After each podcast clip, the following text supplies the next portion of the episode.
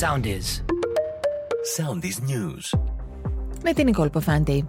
Σχηματίζεται δεύτερη κοινοβουλευτική ομάδα στον ΣΥΡΙΖΑ την αποχώρησή της από τον ΣΥΡΙΖΑ ανακοίνωσε το πρωί λεγόμενη ομάδα Αχτιόγλου με κείμενο που εστάλει στους γραμματείς του κόμματος.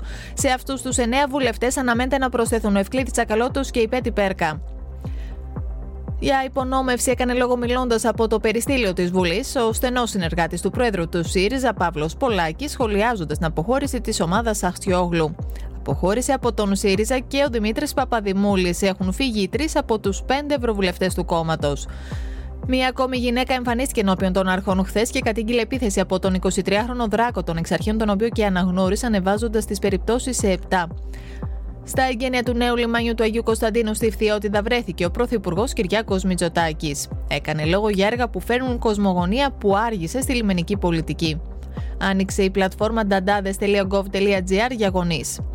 Πρώτον, πυλώνει το νομοσχέδιο για τα κέντρα τραύματος που θα αναπτυχθούν στο ΕΣΥ, προκειμένου να λαμβάνουν εξειδικευμένη φροντίδα θύματα τροχαίων ατυχημάτων αλλά και τραυματίες από κάθε αιτία.